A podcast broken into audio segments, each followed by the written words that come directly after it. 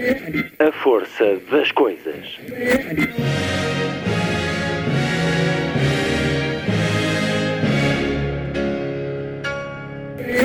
Welcome to the 109th last night of the proms.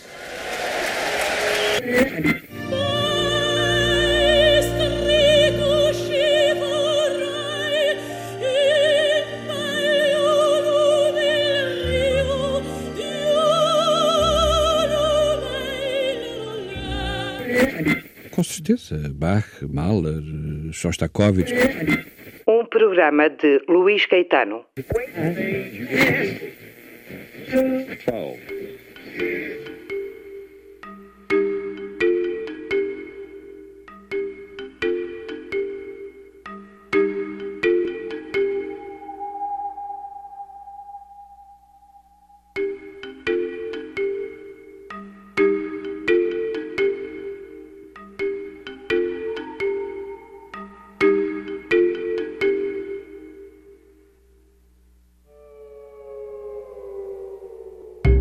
emissão de hoje, vamos ao momento final do FLID, o Festival Literário Douro, que aconteceu no último mês de maio em Sabrosa, no espaço Miguel Torga. Encontro a que este programa, uma vez mais, se associou na mesa que teve por proposta temática uma frase do escritor espanhol Enrique Villamatas: Não há nada mais subversivo que a literatura. Comigo estiveram os escritores Alice Brito, cabo-verdiano Germano Almeida, o brasileiro António Torres e o uruguaio Mário Delgado Aparaín. Intervenções à volta de diferentes momentos, histórias e geografias, com referências a vários livros e autores. O Festival Literário Douro. Na emissão de hoje, não há nada mais subversivo que a literatura subversivo de muitas maneiras. Tem sido o percurso de Paulo Branco, enquanto um dos principais produtores independentes do cinema contemporâneo, um criador por si e através dos outros. Um trabalho sem igual, feito de coragem, loucura e engenho, também com alguma sorte, reconhece. E ela é essencial. O mais europeu dos produtores de cinema, responsável por mais de 300 filmes, recebeu na última quarta-feira, em Madrid, o Prémio Luso-Espanhol de Arte e Cultura, sucedendo a nomes como Cisa Vieira, Carlos Saura ou Lídia Jorge. O júri afirmou que o trabalho de Paulo Branco trouxe uma imensa riqueza no alargamento dos horizontes estéticos do cinema. E o ministro português da Cultura sublinhou que não há muitas artes em relação às quais se possa contar a sua história sem passar por Portugal nos séculos XX e XXI, e o cinema é uma delas. E isso deve-se muito ao trabalho de Paulo Branco. Foi esta quarta-feira, no Museu do Prado, em Madrid, na presença dos ministros da Cultura dos dois países e do ex-secretário-geral da NATO, Javier Solana, Paulo Branco, um espírito livre, um criador que nos bastidores faz acontecer, um embaixador do cinema sem fronteiras, mas levando o nome de Portugal ao que de melhor se faz nesta arte. Nasceu em 1950, trabalha em cinema desde a década de 70. É uma das personalidades mais reconhecidas internacionalmente na produção, distribuição e exibição independente. Paulo Branco produziu filmes de realizadores como Manuel de Oliveira, Pedro Costa, João César Monteiro, David Cronenberg, Raul Ruiz, Wim Wenders, Chantal Ackermann, Alain Tanner, Werner Schroeder, André Téchiné ou Mathieu Amalric. Junto a este prémio Luso-Espanhol de Arte e Cultura a distinções como a Ordem das Artes e das Letras de França, o prémio Cine Europa ou o prémio Mundial das Artes Leonardo da Vinci. Uma sensibilidade para a imagem muito atravessada pela literatura e por outras artes. Numa semana em que, por causa da sua presença no país, falou da possibilidade de Woody Allen fazer um filme sobre Lisboa, é bom lembrar-nos de filmes como Lisbon Story, de Wim Wenders, ou A Cidade Branca, de Alain Tanner, que não teriam existido sem Paulo Branco. Mas terá ele o devido reconhecimento no nosso país? O Ministro da Cultura, Pedro Adão e Silva, diz que sim, mas os muitos prémios, distinções e retrospectivas pendem de forma esmagadora para fora de fronteiras. Vamos escutar Paulo Branco ontem no Museu do Prado, em Madrid, a receber o prémio Luz ao Espanhol de Arte e Cultura. Na segunda hora do programa, vamos escutar Paulo Branco, recebendo no Museu do Prado, em Madrid, na última quarta-feira, o prémio Luz ao Espanhol de Arte e Cultura. E vamos percorrer um pouco deste monumental percurso no cinema. Sábado, 16 de setembro. Muito boa tarde. Esta é a força das coisas.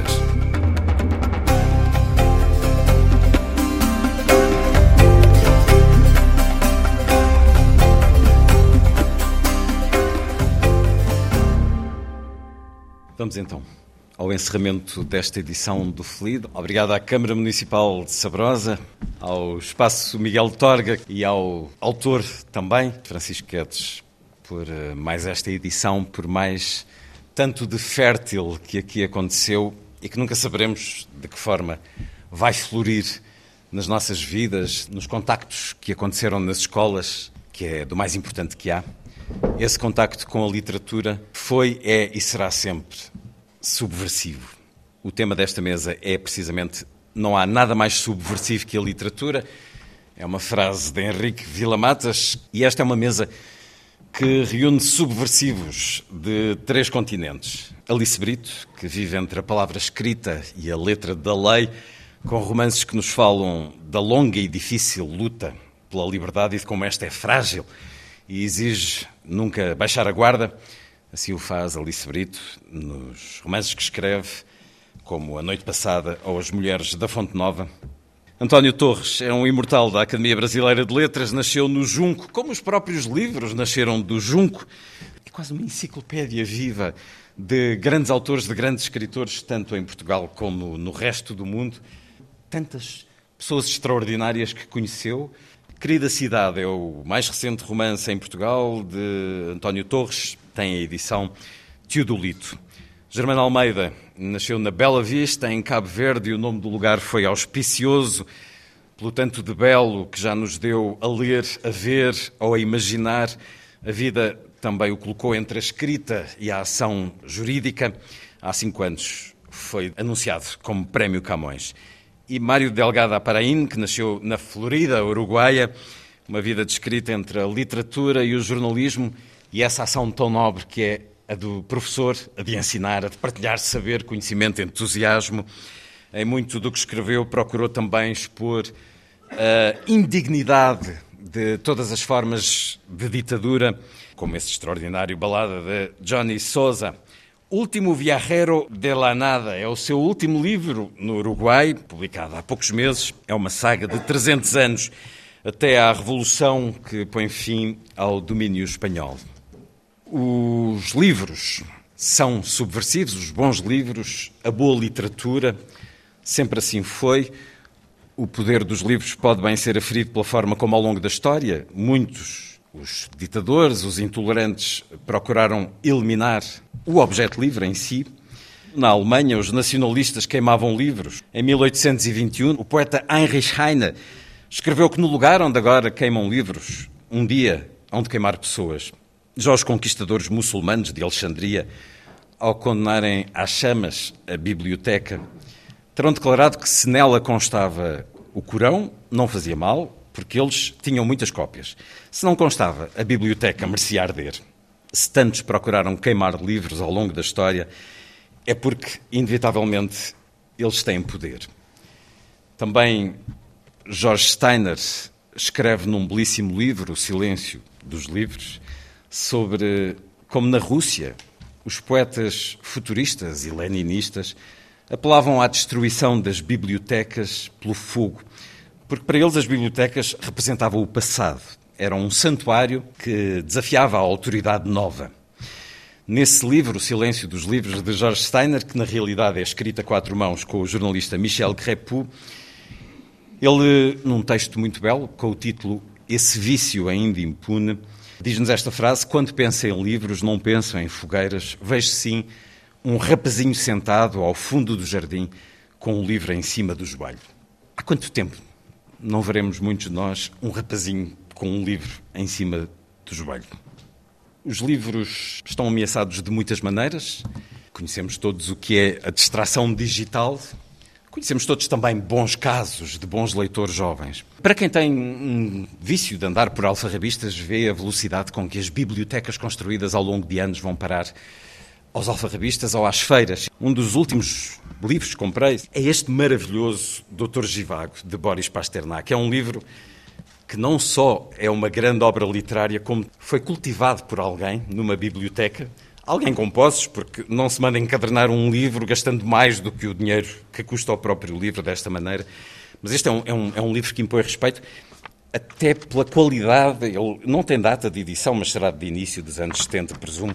Este é um doutor Givago que tem uh, tradução de Augusta Beleira, o prefácio da Cline Ribeiro, e como sabem, o doutor Givago é um romance que no fim tem um conjunto de poemas do personagem, que são os poemas de Boris Pasternak, de Yuri Givago. A tradução da poesia é de David Morão Ferreira.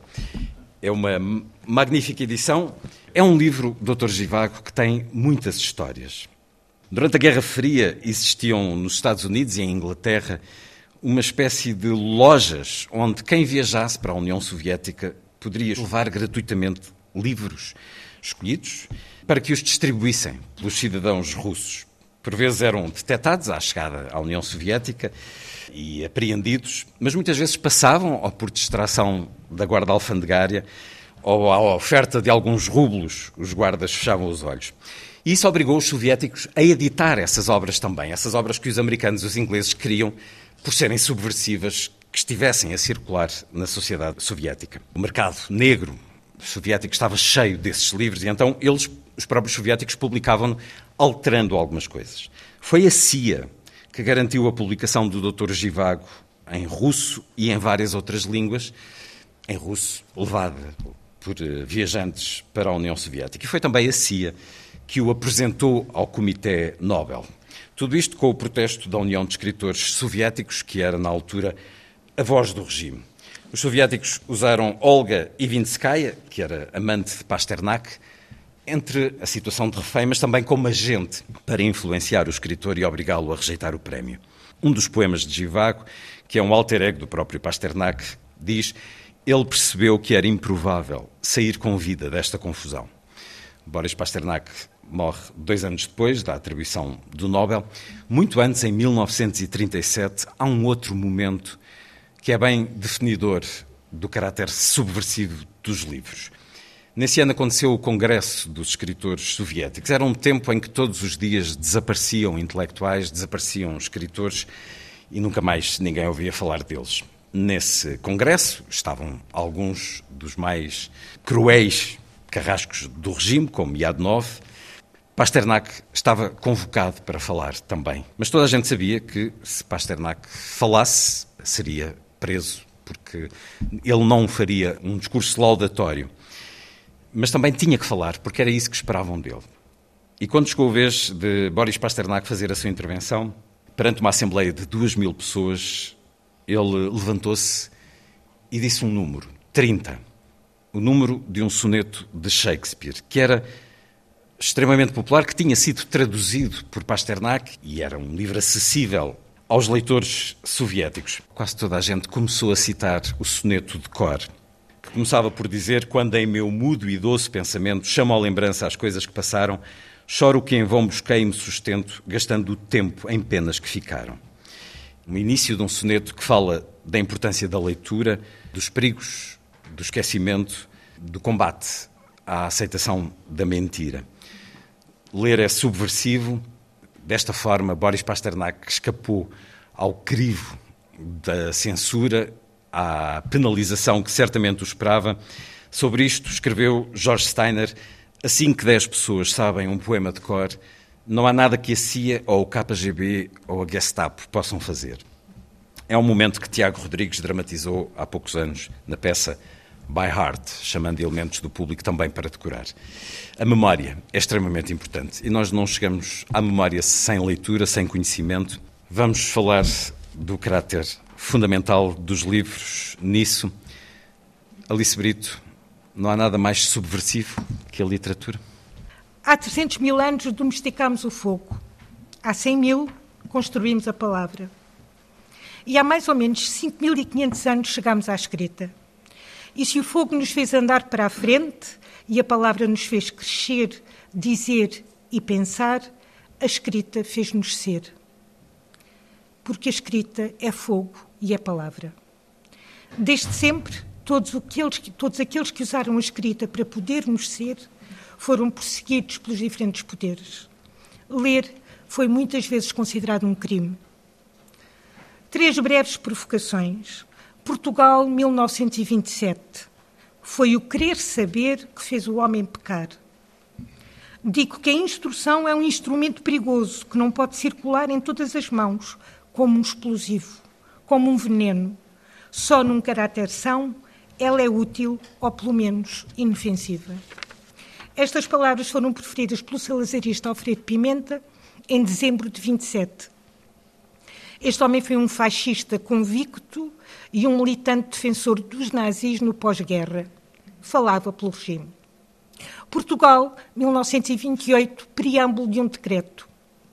O ferreiro quer o filho médico, o alfaiate quer o filho matemático, o carcereiro quer o filho juiz do Supremo e a operária quer a filha formada em letras. Ha, ha, ha. Marcelo Caetano, 1928. O filho do operário não passará nunca de um medíocre intelectual. Mais uma provocação para acabar. Sempre que ouço falar em cultura, saco logo da pistola. Goebbels. Tudo o que tivesse o mais brevíssimo cheiro a cultura seria para arrasar. A tiro. E, obviamente, dentro da cultura estava num lugar central a literatura. Tu falaste aí numa queima de livros em 1821 na Alemanha, mas aquela que eu tenho aqui é em 10 de maio de 33. Por visto que os alemães gostam de queimar livros. É o frio. Em 10 de maio de 33, num pronúncio de Auschwitz, os nazis atearam fogo a cerca de 25 mil livros, por eles considerados não alemães. Naquela noite, em 34 cidades universitárias da Alemanha, energúmenos marcharam à luz de tochas em desfiles organizados para protestar contra o espírito não alemão. Em Berlim, cerca de 40 mil pessoas ouviram o discurso inflamado de Goebbels. Queimaram-se livros de Marx, de Brecht, Hemingway, Thomas Mann, vencedor do Prémio Nobel da Literatura, e também do escritor Eric Maria Remarque. Outros, outros, escritores incluídos nas listas negras eram os americanos Jack London, a escritora surda-muda Ellen Keller, pela defesa que fazia das pessoas com deficiência e tantos outros. As ditaduras e, maxime, o fascismo normalizam o indizível, justificam a injustiça, banalizam o mal. Lembremos de Ana Arendt com a sua banalidade do mal e fazem-no através das palavras com que constrói o seu discurso. Estes nazis que queimavam literatura eram, aliás, sucedâneos dos esclavagistas americanos que açoitavam os seus escravos quando descobriam que sabiam ler. Alguns, os mais eficientes, enforcavam-nos. O fascismo autoriza, legitima, execute e acaricia o ódio. Os fascismos são processos radicais de utopias totalitárias que visam o extermínio da liberdade. Todos sabiam e temiam o poder da leitura e contra ela marchar, marchar. Muito se marchou em Portugal contra a literatura. Que o digam o anfitrião desta casa, Torga, Aquilino, Namora e Freira de Castro, eternamente perseguidos e visitadores periódicos da PIDE. Em tudo quanto era sítio se marchava desde a ponta do lápis azul à própria Assembleia Nacional, esse lugar onde o fascismo se espreguiçava, bocejava e paria discursos risíveis, amargamente risíveis. Aqueles deputados sabiam, intuíam, tinham medo da palavra escrita e do que ela tem de indómito e, portanto, subversivo. A Assembleia Nacional Fascista, com aqueles mordomos do salazarismo, terá uma acústica sempre condenatória da literatura. Aquilino aí será considerado como um beirão mal amanhado, com pena rude e que escreveria literatulices, Estávamos em 1952. Nos anos 70, já com Marcelo Caetano, Snoop Cassis tenta editar os cadernos de Dom Quixote e, obviamente, será chamada a PID. A Assembleia Nacional discutirá ainda o dinossauro excelentíssimo de Cardoso Pires. Casal Ribeiro, deputado salazarista e salazarento, considerará o livro como ignóbil, dizendo: o livro parece que está apreendido, mas não está apreendido o seu autor. No mesmo ano, aparecem as novas cartas portuguesas, essa joia da literatura de todos os tempos. Três dias após o seu lançamento, boa parte da primeira edição é confiscada e destruída pela censura de Marcelo Caetano. A censura classificará o livro como insanavelmente pornográfico e atentatório da moral pública. As autoras serão perseguidas e levadas a julgamento. O que em Portugal não se sabia é que esse julgamento foi alvo dos maiores protestos internacionais. Em várias cidades americanas e no resto do mundo, houve manifestações de solidariedade no dia 3 de julho de 73, data originalmente marcada para o início do julgamento. Movimentos feministas a opinião pública e a opinião pública internacional mobilizaram-se e manifestaram-se junto às embaixadas e consulados portugueses em Londres, Paris e Nova Iorque. De entre os nomes que assumiram a defesa pública das Três Marias, encontra-se Simone Beauvoir, Marguerite Duras, Doris Lessing, Iris Murdoch e tantos outros nomes da intelectualidade internacional. Poderíamos multiplicar indefinidamente os exemplos de morte, perseguição, condenação, prisão, tortura de escritores. Lembremos-nos de Garcia Lorca. Poder-se-ia pensar que todo este passado infame está enterrado. Está? No Afeganistão, as meninas estão hoje a, a, a, proibidas de aprender a ler. No mundo civilizado ocidental e bem pensante, os talibãs não mandam nem se utiliza já o lápis azul. Mas há anos, a Amazon conseguiu apagar várias obras que já haviam sido vendidas nos usuários dos Kindle, uma espécie de tablet onde se leem livros eletrónicos. Estes livros são enviados através de uma rede sem fios. Essa rede foi utilizada pela Amazon para fazer desaparecer, por exemplo, o 1984 de Orwell, um clique e desapareceu o livro, mesmo para quem já o havia comprado e pago. O lápis azul é uma brincadeira de crianças comparado com coisas como esta. Pior, esta sociedade em que vivemos, brutal no seu imediatismo, em que só interessa o presente e se desconhece o passado, não respeitando o futuro, num presentismo lancinante, não precisa do lápis azul de má memória. Tenta transformar-nos a todos em leitores breves de palavras poucas e ocas, não leitores, inoculando-nos as vacinas contra a reflexão e, portanto, contra tudo o que dê trabalho a ler. As redes sociais configuram-se como estafetas das mensagens fáceis, vazias e mentirosas que se propagam em ondas sucessivas. Se dantes nos pretendiam calados e obedientes, agora pretendem-nos menores, infantis, grunhos e crédulos, muito convencidos de saberes inexistentes, cercados por um mar de Coca-Cola e o cérebro em forma de hambúrguer. De facto, as palavras nem sempre são nossas amigas, podem abandonar-nos, deixar-nos sós e desarmados. Podem conscientemente empobrecer-nos com a sua ausência, sem tijolos para construirmos ideias, pensamentos e reflexões. Por isso mesmo a literatura é pensamento e subversão, libertação e resistência. É transgredir, pisar a norma, com a consciência de que a norma que proíbe normaliza a interdição e, portanto, deve ser, por imperativo ético, incumprida. Literatura é reflexão, é rebeldia, é não ter limites, é rasgão, é cicatriz, é ir de encontro ao proibido, surpreender o impossível, bater o dente de calor, suar de frio. É tudo e nada numa tese antítese e síntese que abarca o mundo. É conseguir ser livre quando se está aprisionado e indefeso e sentir-se preso quando se tem poder e proteção. Literatura é leitura, é audição, é ouvir o outro para se perceber a si próprio, é ler o outro mesmo quando a luz se apaga. É criação, é desatar as palavras, dar-lhes liberdade para que se reúnem, se juntem, encontros sucessivos, uniões, conflitos e rendezvous.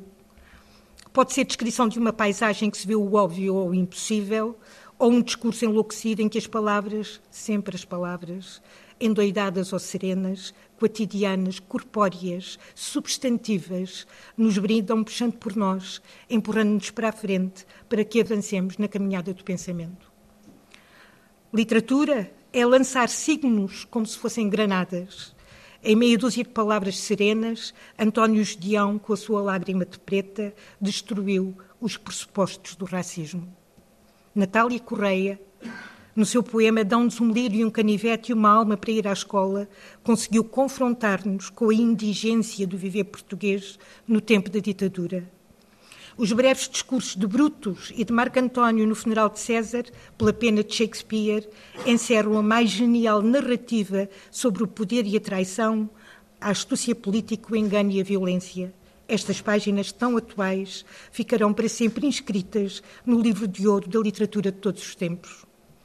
Estes três exemplos que foquei são apenas uma parquíssima amostra da força explícita ou oculta que o texto literário pode conter obrigam-nos a pensar, equacionar, ponderar, meditar sobre tudo o que nos cerca e sobre tudo o que é preciso mudar. E acabo, cada livro, cada página, cada linha é um espaço de resistência. É uma catacumba cristã e uma gruta na montanha partizã. É barricada e é trincheira. Literatura é ouro, seja poema, romance, ensaio ou libreto. Literatura é vida, como a água que corre em Yorsenar, ou o sol ensandecido do estrangeiro de Camus. É ir de braço dado com Quixote e Pança, esse par único e genial contra todos os gigantes desta vida que se mascaram de moinhos. É na literatura que se testemunha a limpidez e a rebeldia dos seres humanos. É na literatura que se é gente, e ser gente é perigoso e subversivo. Tens razão, Henrique Vila Matas, não há nada mais subversivo que a literatura.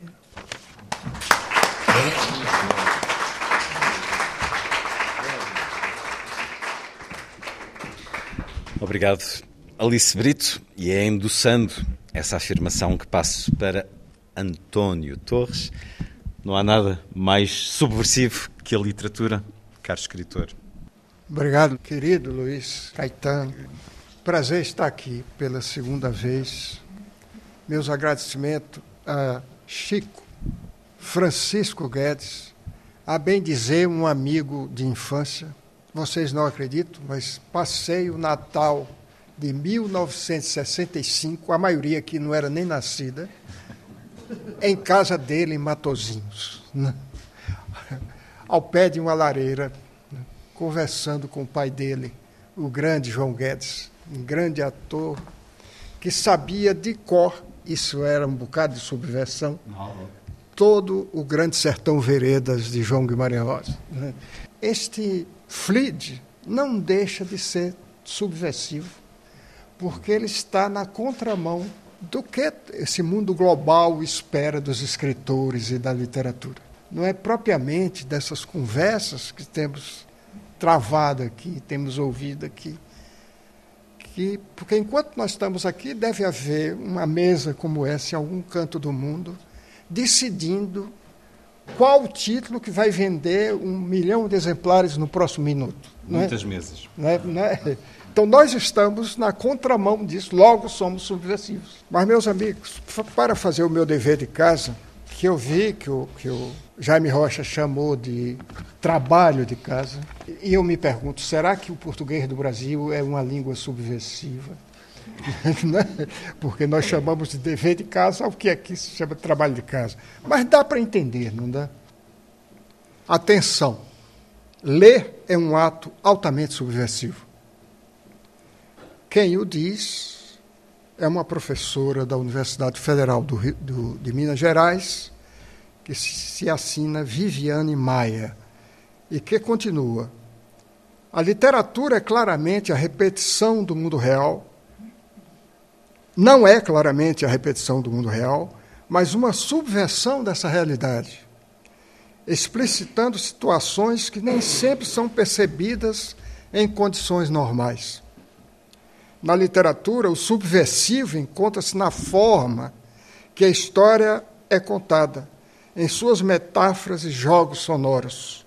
É assim que ela desloca os eventos da vida, ressaltando o que fica invisível no dia a dia e nas relações sociais ordinárias, e materializa a dimensão imaginária do autor. A subversão é o estado do texto literário. Achei isso preciso.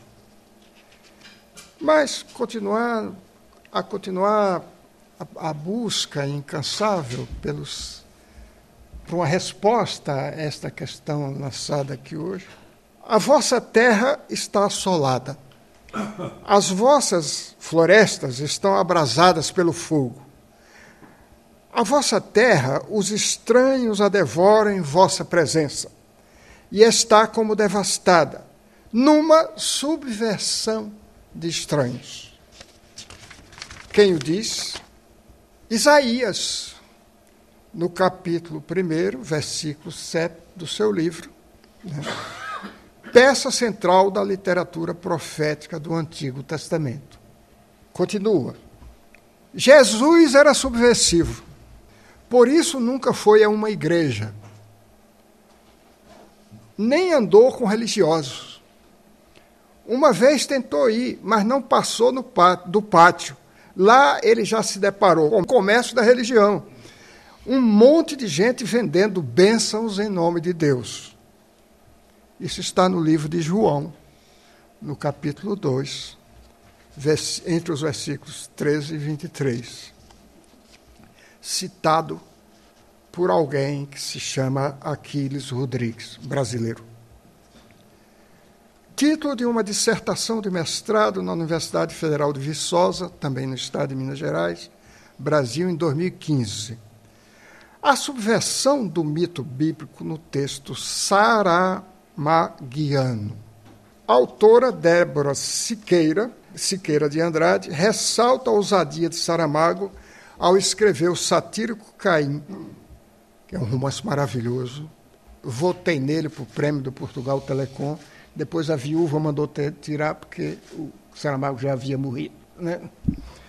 É, que, apesar de ter a história bíblica como fonte, a contraria a reconstrói e a questiona constantemente, evidenciando sempre a violência e a opressão presentes no discurso bíblico. Por falar em Bíblia, eu me senti um subversivo pelo seguinte: durante os anos de 1999 a 2006, fui é, participei de um projeto chamado Projeto Escritor Visitante da Universidade do Estado do Rio de Janeiro é, cuja função era desenvolver é, atividades criativas é, dentro do campus da universidade. Era para ficar um ano, acabaram gostando, fiquei seis anos. Num desses anos, é, comecei a trabalhar sobre crônica e me vali do, da, dos, dos primeiros cronistas do Rio de Janeiro, era a Universidade do Estado do Rio de Janeiro, é, o, os franceses André Tevet né, e Jean de Lery, um católico e outro calvinista, que foram na expedição do Ville-Gagnon em 1557, 55, com o projeto maluco de fundar no Rio de Janeiro uma França Antártica. É, eu me entusiasmei com aquilo e comecei a falar. Entrei pela Bíblia, pelas guerras religiosas e pelo texto do Calvino, por todas essas coisas, e vou me empolgando até parar para pensar, porque no, no Brasil de hoje, eu acho que todos aqui têm essa informação, há um crescimento enorme dos neos, neopentecostais, que são neofundamentalistas. É uma coisa assim muito.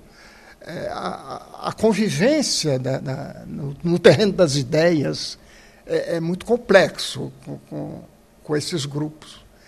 E que são imensos, né? É um terço da população brasileira hoje está nessa linha, com tendência a crescer muito. São várias e várias igrejas de diferentes é, nomenclaturas e, e, e em Portugal também. Quando eu me dei conta que ali era uma universidade pública e eu estava entrando por um terreno perigoso, parei para perguntar assim, olha, é, eu leio a Bíblia de um jeito, eu leio a Bíblia como romancista e me fascina muito. É, eu não leio a Bíblia pelas suas revelações. Eu quero deixar isso claro e dizer que o, o, o primeiro livro de Moisés né, chamado Gênesis, para mim, foi o maior romance que já é escrito. Né? Aí aqui tem alguém evangélico? Cinco levantaram a mão. No final, um participante disse para mim: Você foi muito ousado na sua argumentação, mas isso tem um perigo. Eu disse: Eu sei. E o perigo foi o seguinte: dos cinco, nenhum mais voltou àquela sala. Então, eu vi como é que até a Bíblia é, pode ser subversiva, de, de, dependendo da maneira que você a leia. Adão e Eva cometeram uma subversão terrível, foram expulsos do, do, do paraíso. Só pode. É, essa história já, já é uma subver, altamente subversiva. Queria fechar lembrando o seguinte: as proibições da ditadura militar instaurada no Brasil em 1964 e que gerou um movimento de resistência precedido pela música nos festivais, o que subverteu até, ou de alguma maneira, o modo de se fazer a literatura. Uh, um exemplo foi a música Para Não Dizer Que Não Falei de Flores, de Geraldo Vanandé, que a música, é, um trecho das, começava assim, caminhando e cantando e seguindo a canção, somos todos iguais, braços dados ou não, nas escolas, nas ruas, campos, construções. Pelos campos a fome em grandes plantações, pelas ruas marchando indecisos cordões. Ainda fazem da flor seu mais forte refrão e acreditam nas flores vencendo o canhão. Há soldados armados, amados ou não, quase todos perdidos de arma na mão. Nos quartéis lhes ensino uma antiga lição de morrer pela pátria e viver sem razão. Geraldo Vandré foi banido do país por causa dessa música e nunca mais se recuperou. Teve que se exilar, voltou e virou uma espécie de zumbi, né? até hoje. Mas, em tempos recentes, ele deu uma entrevista que quiseram arrancar muita coisa dele, ele ficava muito evasivo, mas disse uma coisa extraordinária que tem a ver com com o título dessa mesa, ele disse: Não existe nada mais subversivo do que um subdesenvolvido erudito. É, quer dizer, eu acho que é uma coisa fantástica. Quer dizer, mesmo agora, quando ele é mais uma sombra, uma sombra do, do que foi, ele é capaz de pensar uma coisa dessa. Nessa leva da, da, da ditadura militar, do golpe de 64, foram proibidos 500 filmes, 450 peças de teatro, músicas inumeráveis, telenovelas inumeráveis e 200 livros. Não, não menos do que isso, 200 livros por exteriorizarem matéria contrária à moral e aos bons costumes. Na maioria dos casos, como o de O Casamento, de Nelson Rodrigues, Feliz Ano Novo, de Rubem Fonseca, Zero, de Inácio Lola Brandão, e por aí foi. Em outros pacotes se enquadravam a Universidade Necessária de Darcy Ribeiro, ele que foi o fundador da Universidade de Brasília, e em Câmara Lenta, de Renato Tapajós, que foi preso por fazer apologia do terrorismo, da subversão e da guerrilha em todos os aspectos. Enfim, estamos aqui para sermos subversivos o tempo todo. Né?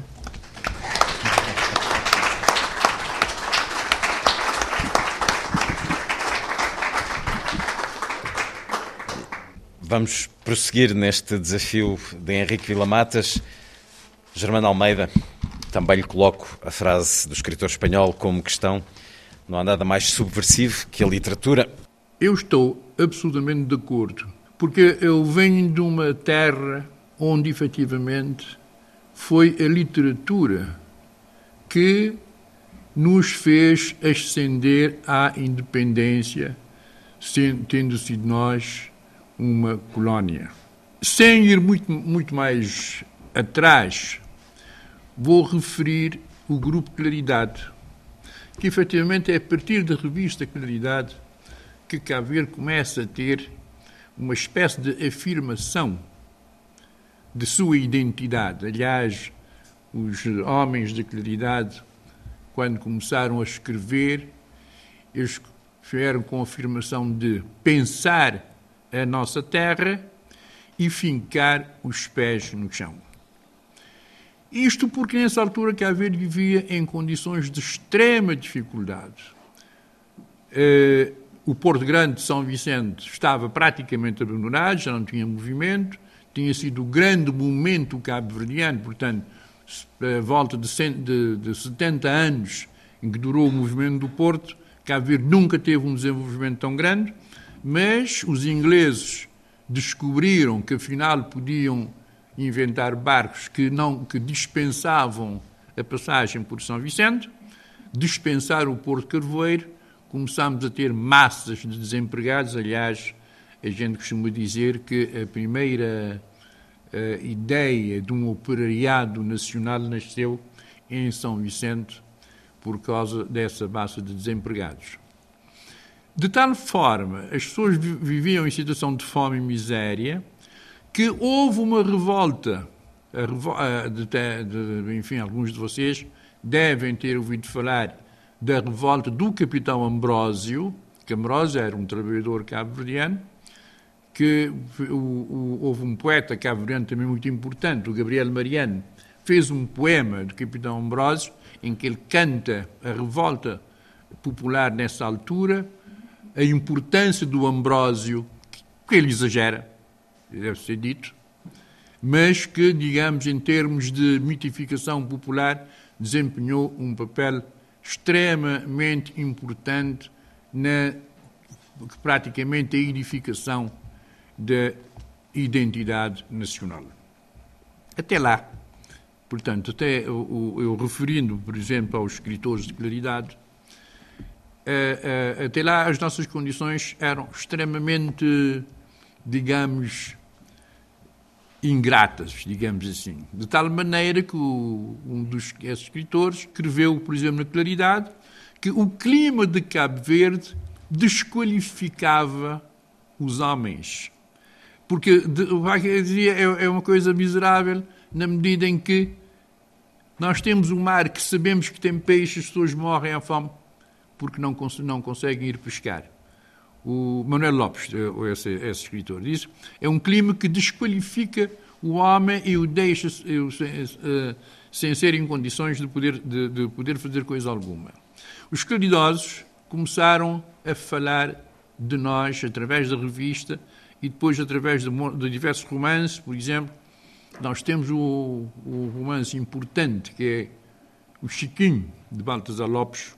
O Baltasar Lopes escreveu Chiquinho eh, chamando de romance cabo-verdiano.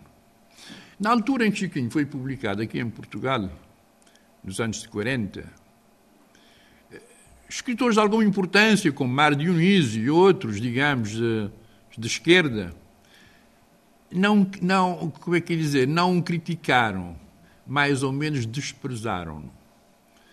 Acharam que, efetivamente, bom, livro, eh, se tivesse sido publicado antes, podia ter alguma importância, mas em termos de realismo estava completamente ultrapassado e tudo mais. Na verdade, eles esqueceram uma coisa. Baldassar, quando escreveu o livro, teve a preocupação de dizer romance cabo-verdiano. Porque, de facto, Chiquinho não é um romance. Chiquinho é a história de Cabo Verde. E ainda hoje, em Cabo Verde, eu continuo a insistir, os nossos governantes deviam fazer prova de leitura de Chiquinho antes de tomarem lugar no governo para não repetirem as asneiras que muitas vezes continuam a fazer. E não, é porque o, o, o Chiquinho é, é, a nossa história contada, contada em forma romanceada exatamente para fugir à ideia de censura. O livro não teve, o, o livro entre nós teve uma grande aceitação, portanto, nós consideramos o, o nosso livro mais importante. Em Portugal, o, o, digamos, a, a esquerda portuguesa, que era representada por esses escritores, e não entendeu o livro, mas também, por outro lado, é o seguinte: não conheciam Cabo Verde. E eu acho que o conhecimento de, de, de, de, uma realidade é importante para se ver o que é que se escreve sobre ela. E nesse sentido, nós temos, estamos a tentar criar uma literatura que nos diga e que diga às pessoas como é que é Cabo Verde. O, referiu o caso do Pasternak, do Dr. Givago. Eu li o Dr. Givago há, há muitos anos. Lembro-me também das críticas que fizeram ao Dr. Givago. É o Pasternak é um grande poeta, mas não é um bom romancista. Porque o, o, o Dr. Givago, digamos, não soube entender a Revolução Soviética. Hoje podemos criticar a Revolução Soviética de todas as maneiras, tem coisas muito criticáveis. Eu acho que é importante ter, ter, ideia que foi importante para a humanidade. Não foi só importante para a Rússia foi importante para a, para a humanidade e eu acho que, digamos, toda a, a, a interpretação contrária a, a, isto aqui é desprezar a história. Não se pode, tem que se reconhecer que os anos, com todos os defeitos que houve, com todos os erros que cometeram, com todos os Stalins que tem havido, o saldo foi positivo. Ninguém pode dizer o contrário. De maneira que, mas voltando a Cabo Verde, isto é, é uma parte que eu sei que toda a gente não concorda, mas eu continuo a pensar desta, eu continuo a pensar desta maneira. E voltando a Cabo Verde, efetivamente foi, é, é, foram esses escritores de claridade que nos levaram à ideia da independência para Cabo Verde, surgindo indivíduos como Amílcar Cabral e outros que, portanto, criaram a luta de libertação. E neste momento, neste momento, não, em 75 nós definimos, não. Estamos a dar um salto. Neste momento, a, a independência significa uma revolução, uma revolução que foi criada a partir de todos os, os, elementos exteriores que nós tínhamos e com a independência deu-se uma revolução que está ainda em construção, está ainda em execução, com coisas boas, com coisas, muitas coisas más, que a gente critica, mas que continuo sempre a dizer que o saldo é positivo.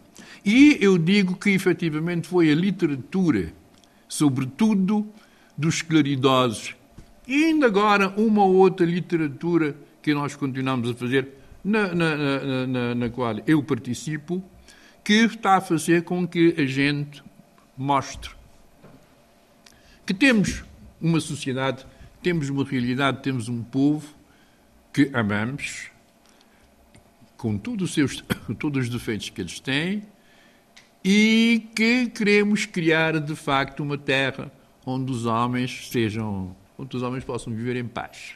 Eu acho que posso ficar por aqui. Desculpe, obrigado.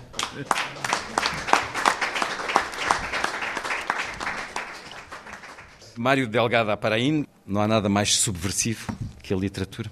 Este encontro es un ejemplo envidiable de descentralización cultural. En tiempos donde la cultura comercializada, mercantilizada y centralizada en las capitales nacionales no da lugar a la participación de los pueblos pequeños. Toda la buena literatura es subversiva, toda. Y cuando digo buena literatura,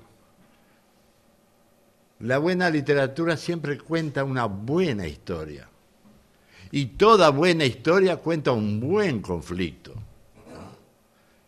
Teniéndose eh, como idea de conflicto la oposición, el bien y el mal, el amor y el odio, el perdón y el rencor.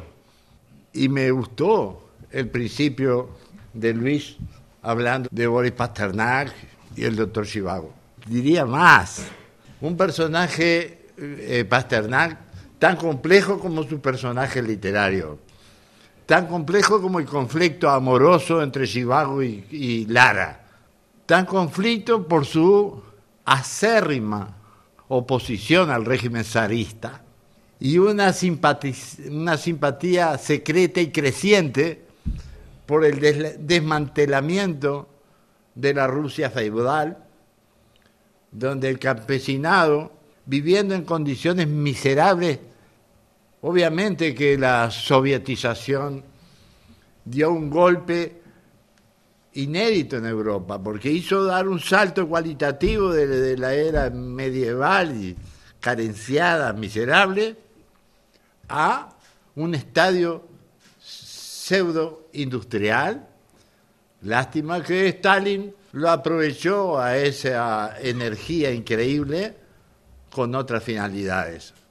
En particular la finalidad de la expansión y la consolidación bélica en Europa.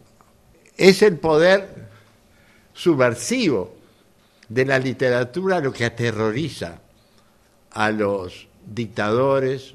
No hay un déspota latinoamericano que no le tema a los escritores.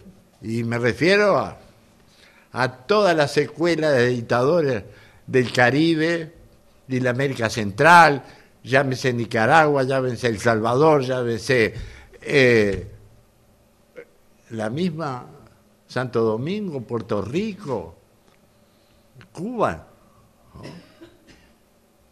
Eh, en todos esos lugares, en todos esos sitios de Centroamérica, nacieron gigantes, poetas y escritores, empezando por José Martí, Alejo Carpentier, poetas de comunales como Lezama Lima, Gabriel García Márquez, Salvador Garmendia en Venezuela, el temor a al carácter subversivo de la literatura se arrastra, digamos, al principio del modernismo, ya en la crisis de la Edad Media Oscura, en la época de Carlos V, y este sinvergüenza de Carlos V degenerado, mala persona, para evitar los efectos de la Revolución Francesa en las colonias,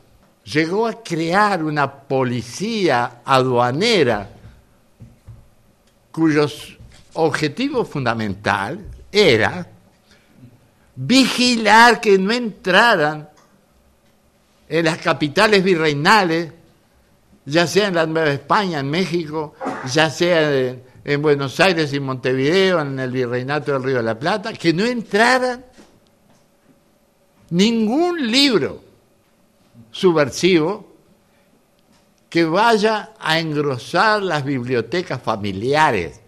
Y, los libros subversivos eran en política y ciencias sociales, eh, el contrato social de Rousseau, eh, la obra de Voltaire, eh, la obra del sentido común de Thomas Paine, un ideólogo de la Revolución Norteamericana contra el Imperio Británico.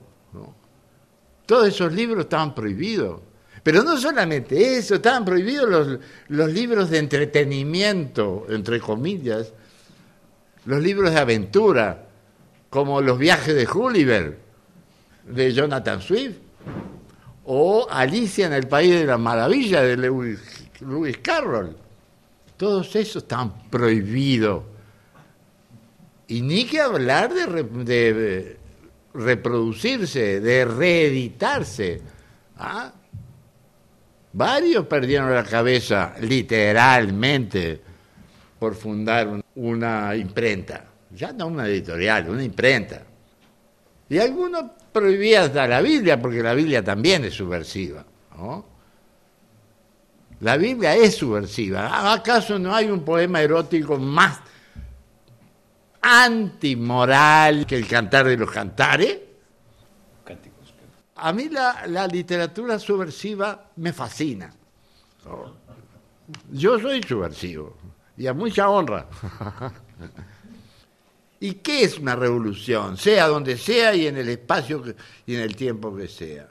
Una revolución es poner arriba lo que estaba abajo. Lo que están abajo son los pobres. es lo único que quisiera decir sobre este tema.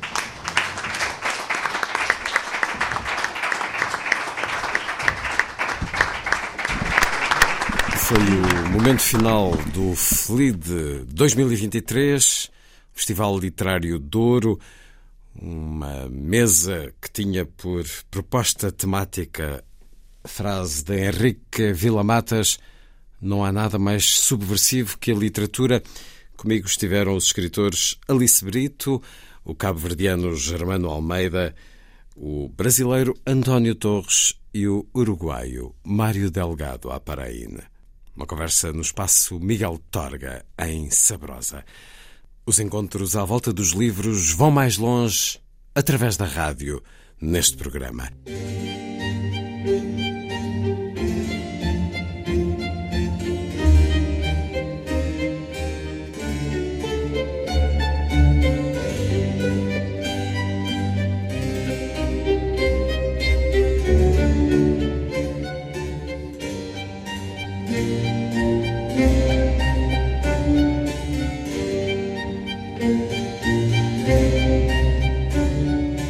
A força das coisas.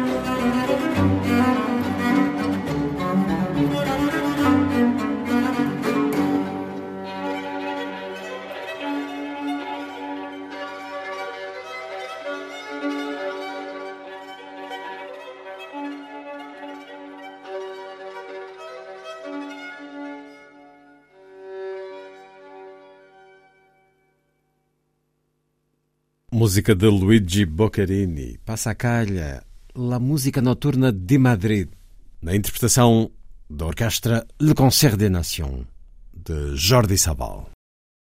Na última quarta-feira, no Museu do Prado, em Madrid, na presença dos ministros da Cultura de Portugal e Espanha, dos respectivos embaixadores e do ex-secretário-geral da NATO, Javier Solana, foi entregue a Paulo Branco o prémio Luz ao Espanhol de Arte e Cultura de 2023, quatro anos depois da sua última atribuição, um prémio já recebido por nomes como Cisa Vieira, Carlos Saura ou Lídia Jorge. Foi também a oportunidade para apresentar um vasto trimestre de presença cultural de Portugal no país vizinho, com uh, o programa Cultura Portugal, várias dezenas de eventos e a uh, presença de artistas e intérpretes em Espanha. Paulo Branco, como produtor, criador, responsável por mais de 300 filmes. Vamos escutá-lo na entrega do Prémio Luz ao Espanhol de Arte e Cultura no Prado, em Madrid. Na última quarta-feira vamos também percorrer um pouco desse caminho na sétima arte, feito até agora, que o torna um nome essencial na história do cinema do nosso tempo. Foi Javier Solana, que presida ao Museu do Prado, quem deu as boas-vindas. Para el Museo del Prado es una ocasión de celebrar esta relación entre España y Portugal, Portugal y España, que lleva ya años funcionando y que nos encanta hoy poder dar el premio de, de este año en esta casa. España y Portugal tienen unos lazos culturales que vienen de muy lejos. Paulo le conozco desde hace tiempo y me encanta que te vuelvan a premiar. Realmente me impresiona cuando veo tu biografía sobre la cantidad de películas que ya has hecho. No sé si pasan de 300 las que has estado, han pasado por tus manos. Por lo tanto, bienvenidos todos. Es, es un día de facilitación, de felicidad, de buena relación entre España y Portugal. Muchas gracias y bienvenidos a todos. O Prémio Luso-Espanhol de Arte e Cultura, já atribuído a nomes como Cisa Vieira, Carlos Saura ou Lídia Jorge, não era atribuído há quatro anos, tem um valor de 75 mil euros e foi criado em 2006 para consagrar um autor, pensador, criador ou intérprete que, por intermédio da sua ação na área das artes e da cultura, tenha contribuído significativamente para o reforço dos laços entre Portugal e Espanha para um maior conhecimento recíproco da criação ou do pensamento. Para o júri deste prémio, o trabalho de Paulo Branco trouxe uma imensa riqueza no alargamento dos horizontes estéticos do cinema mundial. Este premio reconoce su perfil independiente en el cine de autor, en producción y coproducción, abriendo nuevos caminos y perspectivas a lo largo de su carrera, tendiendo puentes entre la península ibérica y el resto del mundo. El jurado destacó la apuesta por sus visiones siempre novedosas y sus variadas expresiones cinematográficas, así como el decidido compromiso que ha mantenido a lo largo de su carrera en los diversos campos del cine, medio que incorpora la literatura, la música, las artes plásticas y la pintura dentro de sus más de 300 películas producidas. La obra de Paulo Branco ha proporcionado una inmensa riqueza en la expansión de los horizontes estéticos del cine mundial. Y por todo ello vamos a solicitar al premiado que suba a recoger este premio de manos de los ministros de Cultura de España y Portugal.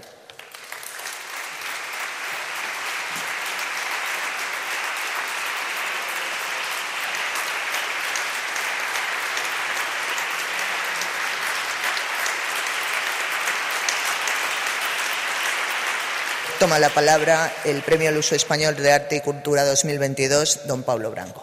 Eu vou improvisar o meu discurso, como foi um pouco toda a minha carreira, e dizer algumas palavras, sobretudo neste espaço do Museu do Prado. Eu sinto-me um pouco como um usurpador, porque no fundo não fui mais que um princípio de realidade, ou, ou se, poder, se poder dizer também de loucura, na relação que tive com os grandes artistas com que tive a honra de, de trabalhar e, e é a eles que devo este prémio, mais que outra coisa. Apenas eu fui o veículo que permitiu muitas das obras, penso eu, existirem e não mais que isso. Uh, mas já que estou aqui, gostaria também de lembrar tudo o que eles e o que foi, lembrar algumas pessoas que foram absolutamente relevantes neste percurso e, sobretudo, o que eu aprendi nesta convivência que tenho com esses, eh, esses personagens únicos. Muitos deles já fazem parte da história da cultura mundial. Começo por aqueles que me abriram os olhos, e não posso deixar de falar, nesse caso, do António Pedro Vasconcelos, do Sérgio Danei e de alguém também que não é conhecido, o Carlos Cobra, um grande escultor português que ganhou o Prix Bourdelle a certa altura e que ainda, e que ainda existe, mas que uh, está ainda profundamente desconhecida a sua obra. Com eles aprendi com um, a descobrir que os westerns são grandes obras, uh, com o Danei a ver o cinema na sua diversidade e, de uma certa maneira, que o cinema nos traz à vida uh, conhecimentos uh, ímpares e com o Carlos Cobra esse desprendimento e que a arte é efêmera. E depois tive a sorte de encontrar, entre outros, Manuel de Oliveira, que, por um lado, me fez descobrir uma grande parte da riqueza da literatura portuguesa, Camilo Castelo Branco, Agostina Bessa Luís, o padre António Vieira. Fez-me também olhar para a pintura do Velázquez de uma maneira diferente. E já que estamos no Prado, não queria deixar de referir isso, dizendo ele que o Velázquez bastava olhar para os Cristos do Velázquez para perceber que ele era português, porque aquela doçura que existia não era exatamente conforme ao que existia na pintura espanhola dessa altura. Com João César Monteiro aprendi como alguém pode estar nos limites da loucura e ser um extraordinário artista, me fez descobrir a língua portuguesa como poucos, fez-me descobrir obras absolutamente extraordinárias do Sade e de Robert Walser e muitos outros.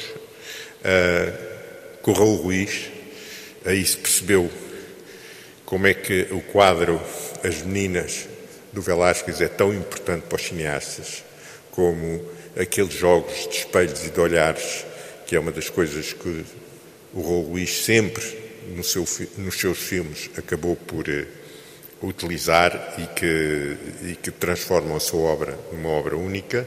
Fez-me descobrir, por exemplo, o Baltasar Gracián, aquele que diz que o homem nasce bárbaro e que só a cultura o faz distinguir dos animais e quanto mais cultura, mais homem é.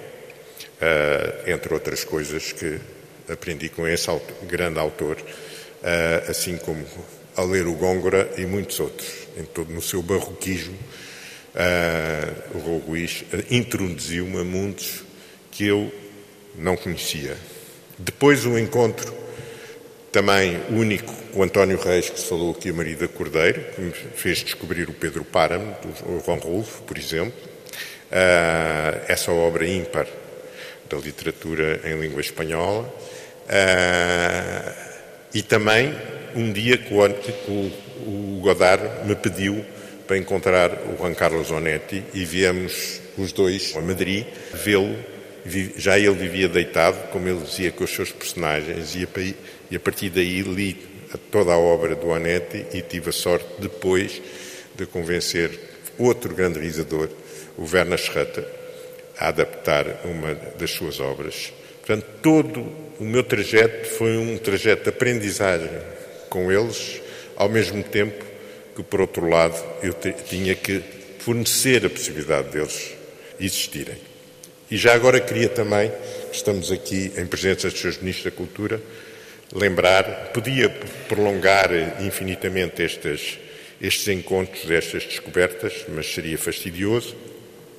Só uma coisa que eu gostaria de lembrar é que um dia, há muitos anos, no Café Flore, em Paris, tive uma conversa, queria eu adaptar uma obra do António Tabucchi, que acabei por adaptar, o Requiem, e a certa altura era o começo de uma época marcante na história italiana, marcante não no bom sentido, penso eu, uh, o começo do Berlusconi, e dizia-me ele que estávamos todos muito enganados e que o berlusconismo, se pode dizer, ia invadir toda a Europa e que não era algo apenas produto uh, italiano. Infelizmente assim aconteceu. E a cultura da vulgaridade, a cultura da mediocridade, acabou por ser praticamente maioritária e é em quase toda a Europa.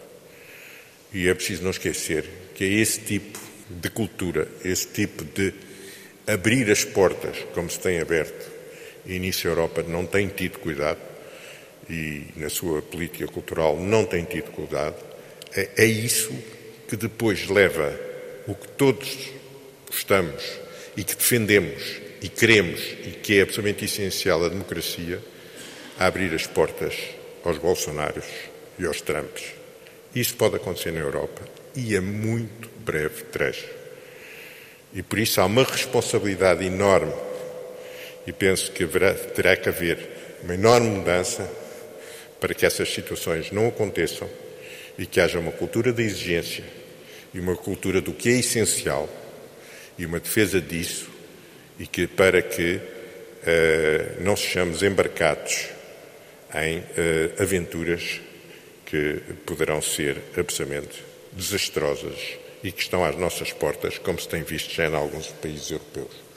É preciso lembrar só para terminar, duas frases, uma do Rafael Chirbas, a dizer que a cultura é o que aproxima os homens dos deuses, e a outra, para acabar, da Maria Gabriela Ansol, que diz: Sou feliz por tudo ter acontecido assim. Muito obrigado.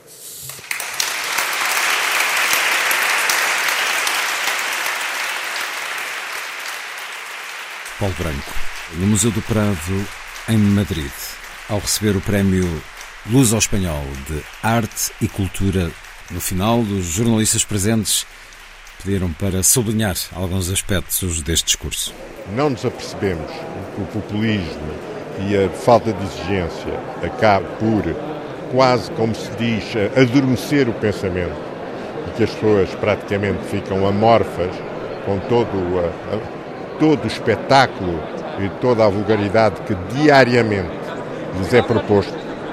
E, infelizmente, não só através, por exemplo, já que falamos dos meios de comunicação, dos, dos, dos meios eh, privados, mas também dos meios públicos, que essa teoria dos algoritmos, da, da, procura a todo o custo das audiências, indo a chamando as, as, as, as pulsões mais baixas que todos nós temos, acaba por criar o espaço para realmente as pessoas depois embarcarem em aventuras, como se viu. No, quem é que alguma vez pensaria que a América poderia ser governada por alguém como o Trump ou o Brasil como alguém como o Bolsonaro? Mas é preciso não esquecer que isso nos está a acontecer na Europa, que as políticas europeias estão completamente erradas em relação a este sentido. Esta falta de a arte é uma coisa que também eu gostaria de ter dito e não disse. A arte é subversiva por si. A arte nunca será, nem poderá ser politicamente correta. E esta tentativa de formatização do pensamento e dos fenómenos artísticos e também, ainda hoje, peço desculpa, mas estas referências ao pastéis, aos pastéis de nata me deixam-me com a minha pele de galinha.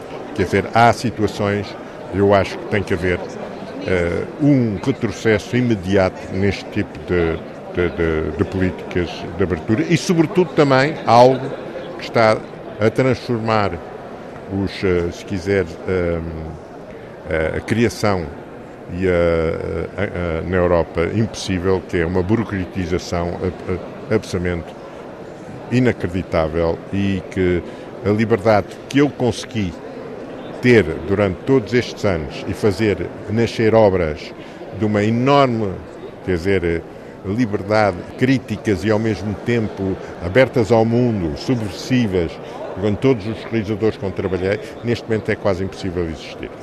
Quando se produzem uh, obras artísticas, não se pode pensar que vamos corresponder a um gosto do público. Vamos é tentar que os espectadores, os leitores, isto tudo, sejam mais críticos em relação a eles próprios, que aprendam algo com aquilo que nós transmitimos e não vamos responder ao que eles esperam no dia a dia. Então não será arte, não será cultura, é outra coisa. A arte e a cultura é algo que tem que ser feito numa maneira de trazer algo mais à vida das pessoas, a transformá-las, como dizia há pouco, dizia o Rafael Chibes, a aproximá-los dos deuses. É isso que é o nosso, é o nosso trabalho, é esse. É tentarmos que isso aconteça. Mas para isso é preciso que não sejamos confrontados um, e sobretudo no cinema, porque é uma arte que exige, se quiser, é uma, é uma, arte de grupo, a pintura tem uma liberdade que nós não temos, os pintores têm isso, quer dizer, uh, nós somos confrontados sistematicamente a uma normalização e uma formatização daquilo que o espaço cinematográfico pretende impor-nos, aqueles que decidem. E aí os decidores têm sobretudo medo de apoiar obras que possam questionar e é isso que é importante é na criação artística, questionar o mundo em que vivemos e pôr perguntas e, inclusivamente, criticar e o que eles pretendem, essencialmente, obras que façam adormecer e que façam uh, esquecer uh, os problemas do dia a dia às pessoas. Ora, não é esquecendo os problemas do dia a dia que vamos lá, é ao contrário. É revivendo esses problemas, é, é fazendo-os pensar de outra maneira, é elevar o pensamento que cada um de nós tem, e é isso, para isso que nós devemos lutar. Paulo Branco, Prémio Luso-Espanhol de Arte e Cultura 2022, sucede a nomes como Carlos Saura, Cisa Vieira ou Lídia Jorge. Uma cerimónia onde foi também apresentado o programa Cultura Portugal, que ao longo dos próximos três meses vai levar dezenas de criadores e intérpretes portugueses a Espanha, a diferentes regiões de Espanha. Mas a razão principal para a presença do Ministro da Cultura português, Pedro Adão e Silva, foi a entrega deste prémio. Escutemos-lo também. Hoje merece ser destacado o contributo de Paulo Branco para a abertura da cultura portuguesa aos horizontes da Europa e do mundo. O prémio que hoje aqui entregamos constitui o justo reconhecimento do trabalho daquele a quem a Cinemateca Francesa chamou em tempos o mais europeu dos produtores. Com uma energia e uma força inesgotável, Paulo Branco tem-se dedicado desde há mais de quatro décadas à produção e à exibição de cinema independente, construindo um património eh, cujo significado transcende muito as fronteiras nacionais. É difícil sequer imaginar ou conceber o que seria o cinema português dos nossos dias sem o seu eh, trabalho. Não há muitas artes em relação às quais se possa dizer que é impossível contar a sua história sem passar por Portugal no século XX e no século XXI. O cinema é uma delas e isso deve-se muito ao trabalho e à atividade de Paulo Branco. Por isso digo, muitos parabéns, este prémio é inteiramente justo e merecido. Ideias reafirmadas no final da cerimónia.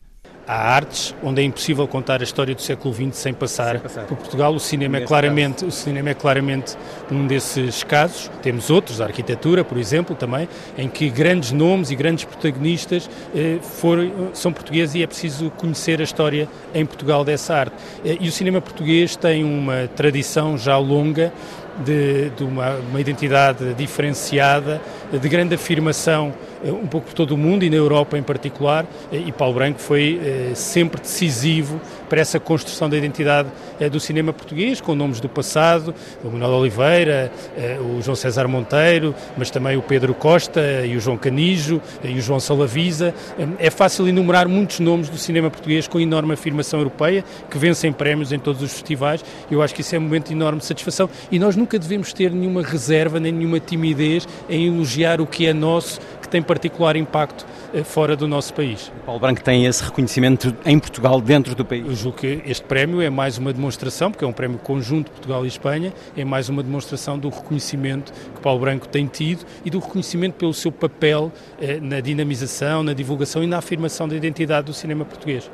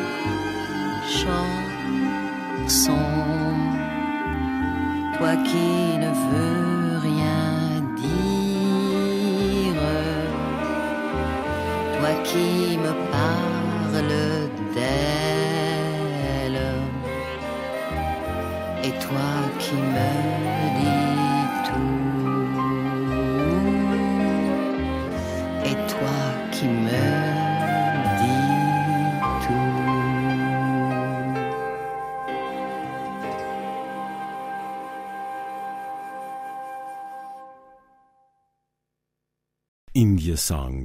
A voz de Jeanne Moreau, música de Carlos D'Alessio e as palavras de Marguerite Duras para o filme homónimo de 1976. O seu trabalho de produtor começou muito cedo, aos 27, 28 anos, o que o levou a colaborar com alguns dos grandes nomes do cinema e não só. Talvez a primeira pessoa que insistentemente lhe pediu para produzir as suas curtas-metragens, os filmes que fazia, foi Marguerite Duras? É verdade. Vamos lá ver, é um privilégio e é, e é o que me faz também continuar e ter prazer ainda na atividade que tenho é, é partilhar, um, se quiser, os universos dessas enormes, desses enormes criadores e, de uma certa maneira, uh, aquela inveja que normalmente se tem relativamente a eles é transformada numa numa, numa amizade e numa, numa possibilidade de poder uh, perceber como é que eles uh, acabam por uh, fazer as obras que fazem e isso é o que me move, de uma certa maneira, essa curiosidade permanente. Nisso sou um privilegiado e espero quer dizer, estar à altura, se quiser, de, de, de, destes, destes, destes privilégios. Já não precisa de o dizer, já tem uma história longa. Não, mas não é uma história longa, mas o, o, o, que, tem, o que é interessante é o que se faz dia a dia, o que, é o que, está, para se, fazer. o que está para fazer, o que é que se aprendeu do que se fez, porque isso, isso também é, é, essencial. E a partir daí uh, que a disponibilidade continue na mesma, que no fundo mesmo com essa experiência toda, é como se estivéssemos a recomeçar de novo. Quer dizer, nós temos de ter essa, esse cuidado, se quiser, de perceber que, uh, no fundo, uh, uh, somos iguais a qualquer outro e que, e que só que podemos ter ou não a sorte de fazer aquilo que gostamos. E, para mim, o grande privilégio que eu tenho é de fazer o que eu gosto. Essa sua experiência com Marguerite Duras é a experiência com muitos outros intelectuais e artistas na Paris da década de 70. Vai para Paris porquê, Paulo Branco? Paris era, na altura, pós-68, era para nós todos jovens. Irresistível. Irresistível, sobretudo quando se via no, em Portugal da maneira como se via. As pessoas já esqueceram a, as fronteiras fechadas, a, a, os horizontes completamente fechados também. E, e o nosso sonho era tentar perceber um pouco o que era o que é que era para lá dos Pirineus, porque a nossa fronteira não era só aqui, a nossa fronteira era para lá dos Pirineus. A Espanha também estava uh, exatamente no mesmo mesmo nos, com os mesmos problemas que tínhamos aqui. O fascismo estava presente. Uh, quer dizer, a sede, a curiosidade que tinha que qualquer jovem tem era coertada em permanência e, e pronto, o meu sonho era sempre uh, chegar a Paris. Porquê? Porque estávamos também muito ligados à cultura francesa. A minha geração uh, agora mudou, já não é isso, já é, já é cultura anglo-saxónica. Na altura era a cultura francesa, uh, os clássicos franceses, tudo isso, e a Nouvelle Vague, no cinema. e, portanto, o sonho era sempre como chegar ao centro? O centro da Europa. Paris era o centro da Europa. Se bem que fez um desvio por Londres. Fiz um é? desvio por Londres, porque na altura era extremamente difícil sobreviver em Paris, porque as fronteiras estavam fechadas, porque a imigração já tinha sido, quer dizer, encerrada, se quiser Hum. dizer. E, uh, E em Londres também não era fácil, ao que mas sei. em Londres havia sempre aquele mito, que que era uma verdade, quase mais que isso, de se, de se encontrar pequenos trabalhos, que era difícil, Hum. ela, era chegar, era, era passar a. quer dizer, entrar na ilha. A partir daí não havia controles, não havia nada, portanto havia imensas possibilidades para, para pequenos trabalhos de sobrevivência, que em Paris era muito mais difícil, os controles eram muito maiores. E pronto, e, portanto passei dois anos em Londres, onde, onde aproveitei muito a minha estadia lá, e depois cheguei a Paris. E aí tive, tive a grande sorte de entrar, eh, não conhecia praticamente ninguém, conheci, foi-me apresentado através de amigos comuns o José Gabriel Viegas, que era um grande jornalista eh, que viveu e depois eh, vivia em Paris nessa altura. Mas tinha trabalho quando vai para Paris? Não tinha nada. Era, era- eu fui clandestino durante 14 anos em França, ou 15 ou 16, já não me lembro. Não é? E depois fiz pequenos trabalhos. Trabalhei com um personagem único chamado Carlos Cobra, que é talvez dos nossos, não é conhecido, mas é dos nossos maiores cultores e ganhou o Prix Bourdel, inclusivamente, que é o prémio mais importante para a escultura. Uh, graças a amigos comuns que salvaram algumas das obras que ele destruía sistematicamente tudo o que, o que fazia. Trabalhei num pequeno salão de prêt-à-porter, éramos quatro ou cinco imigrantes, alguns clandestinos, outros não, e, e pronto, e depois foi uma aprendizagem, foi um encontros de acaso e Como é como, que a vida de qualquer um é feita de acaso, é feita de encontros e, e alguns há pessoas que estão disponíveis para esses encontros, outros que não. Eh, Eu na altura tinha uma grande disponibilidade uma- e, e depois eh, encontrei pessoas que me levaram ao cinema e Andava à procura do cinema? não, não, andava à procura de, De ganhar dinheiro. eu, sobretudo, tinha uma enorme paixão por Paris. Sobreviver não era ganhar dinheiro, nunca, nunca ganhei dinheiro. Ganhar dinheiro para Nessa- isso, para o cotidiano. Sobreviver e, e de uma maneira, na, na altura mesmo, em condições eh, românticas, como se pode dizer. Porque é lógico que não se pode dizer que eu era um clochard, mas quase, mas porque também tinha uma bagagem intelectual que me permitia. Mas chegou a saber dormir como na rua? Nesse... Não, porque tinha, havia sempre amigos eh, e que, que alojavam, ou depois houve sempre, havia sempre. Quer dizer, com 21 anos tudo é possível. Sim, quer dizer, tudo, não é tudo, portanto, não vamos agora aqui dramatizar situações que não eram dramáticas, sobretudo porque eu tinha, um, tinha realmente uma grande paixão pela cidade. E tudo o que a cidade me, trans- me transmitia, e foi assim que, pronto, depois conheci, tive a sorte de conhecer a, o Werner Schroeter, a Marie Duras, Devo-me ter cruzado várias vezes com o Vila Matas, porque contamos que tínhamos os mesmos amigos, o Adolfo Arrieta, tudo isso. Diorras- na altura não o conhecíamos. Ele, escreve sobre a diz claro. que a Diorras lhe alugou um apartamento. E eu conheço o apartamento, conheço, quer dizer, estive na Rui São Benoit em casa da Diorras duas ou três vezes, ou mais, eh, e portanto cruzei-me. E sobretudo também eh, todo um, um conjunto de, de- de- de grandes, grandes eh, artistas portugueses que viviam na altura em Paris. Eu tive a sorte de conhecer a Maria Helena Vieira da Silva, de estar duas ou três vezes com António da Costa, cheguei a estar em casa dele ser o Eduardo Luiz, o Jorge Martins, a Luísa, o René Bertolo, a Lourdes Castro, a- todos eles. Eu era muito mais jovem que eles, era um, um jovem um pouco. Olhavam para mim e diziam, mas quem é este? Mas eu tive a sorte de viver e de conviver um pouco com essa geração Pouco fantástica. tornar-se a Marchand com amigos Ah. tantos nas artes plásticas. Alguns que tornaram-se amigos, outros não. Eu conheci-os, percebe? Não quer dizer que tivesse uma, Sim, tive uma claro. intimidade com alguns deles, outros não. O Júlio Pomar. Bom, mas não eram as artes plásticas que lhe interessavam, eram as imagens em movimento. Foram as imagens que vieram ter comigo. Eu não era artista, portanto, quer dizer, nas artes plásticas não podia, não podia fazer nada. E como é que um puto Eu- de e- 26 anos se torna responsável por uma sala de cinema em Paris? Isso foi outra, não sei. Quer dizer, isso são histórias depois, eh, são da, da de pequenas aventuras, eh, sorte. Encontros com... Agora, quando tive, quando tive o acesso a essa sala, quando realmente eh, decidia, foi o Carlos Saboga, na altura, tem essa piada, com quem agora Uh, tenho uma relação de trabalho absolutamente fantástica e extremamente frutuosa. Uh, o Carlos que me disse, eu tinha tido aquela experiência com o Frederico Mitterrand nas salas dele e disse-me um dia, mas porque tu devias ter uma sala uh, em Paris. Eu disse, oh, oh, Carlos, eu nem tenho dinheiro para pagar um café, como é que queres que eu tenha uma sala? Mas tu podes ter uma sala.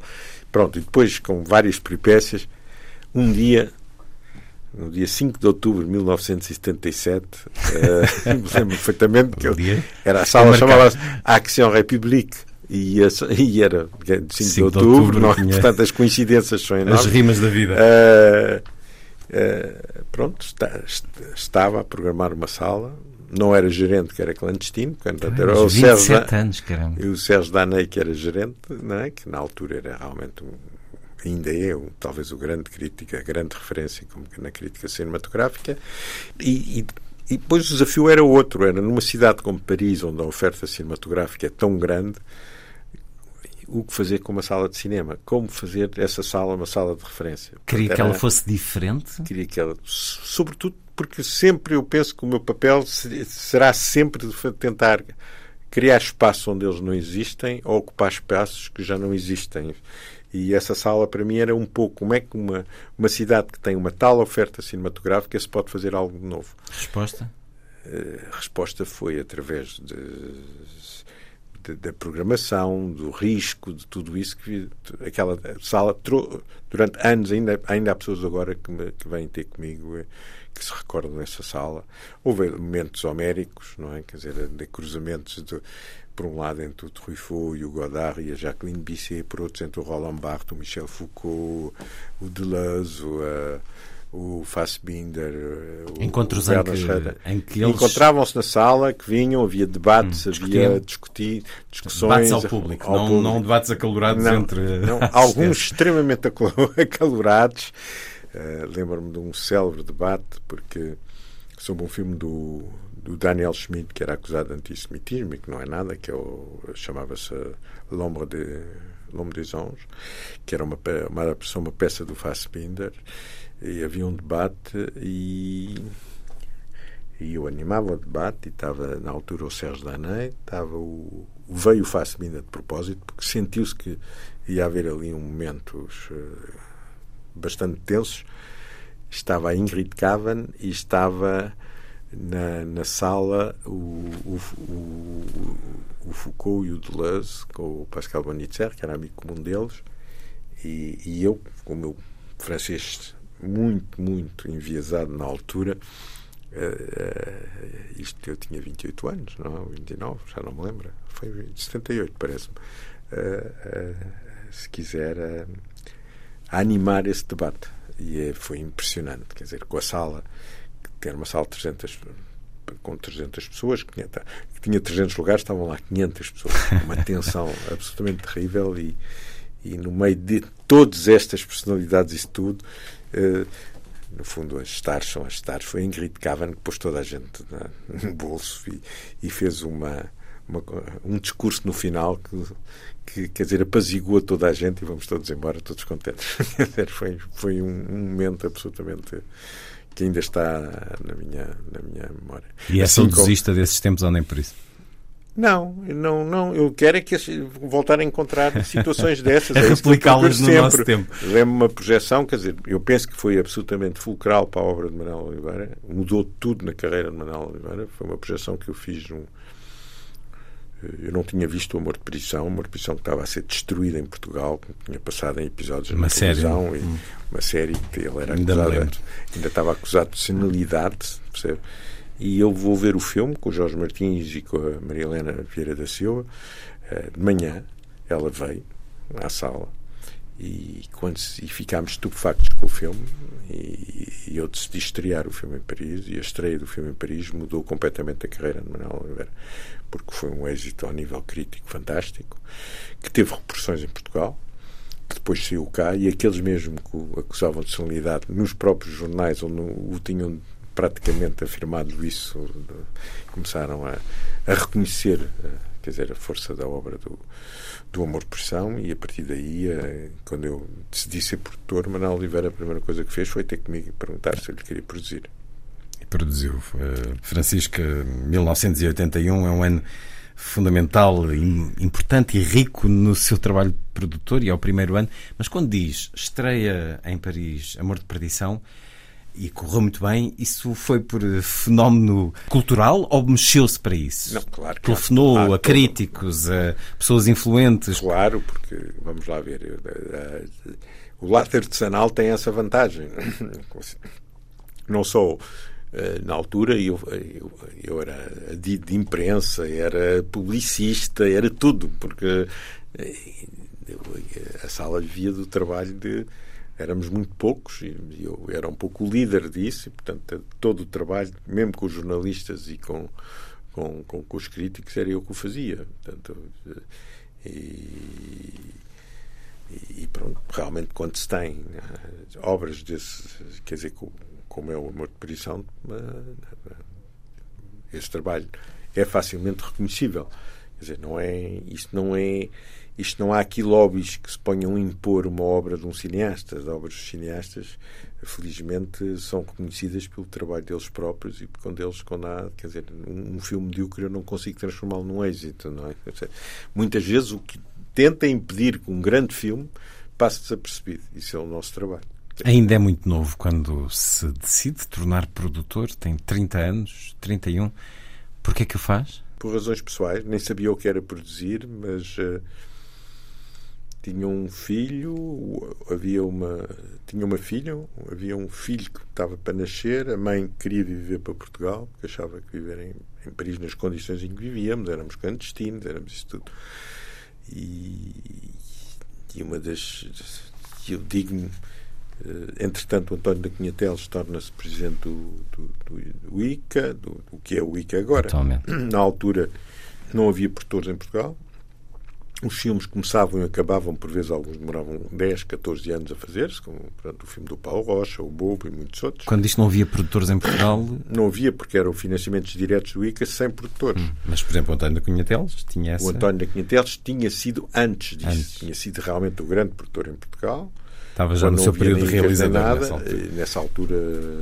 e que não havia apoios estatais nem nada, portanto foi um risco pessoal dele terminou é? e depois entrou-se num período em que era o organismo do Estado que diretamente produzia os filmes. O Amor de Prisão foi assim produzido, demorou quatro anos, até foi um espaço curto em relação aos outros e, portanto, havia aqui uma solução que tinha que se encontrar e tinha que ser uma solução que teria que ser passar pela existência da figura do produtor, uh, com, o poder de uma figura de produtor e, na altura, ele veio ter comigo, eu fiquei Lembro-me perfeitamente, foi em casa de Jorge Martins, até comigo, Paulo, tens fui produzir em Portugal e não sei o quê, porque era para o filme do António Pedro, Oxalá, eh, é preciso um produtor, é preciso não sei o quê e tal. E eu disse, mas, António, eu tenho uma sala de cinema e faço programação e diverto-me a fazer programação numa sala de cinema, nem sei o que é que é produzir um filme.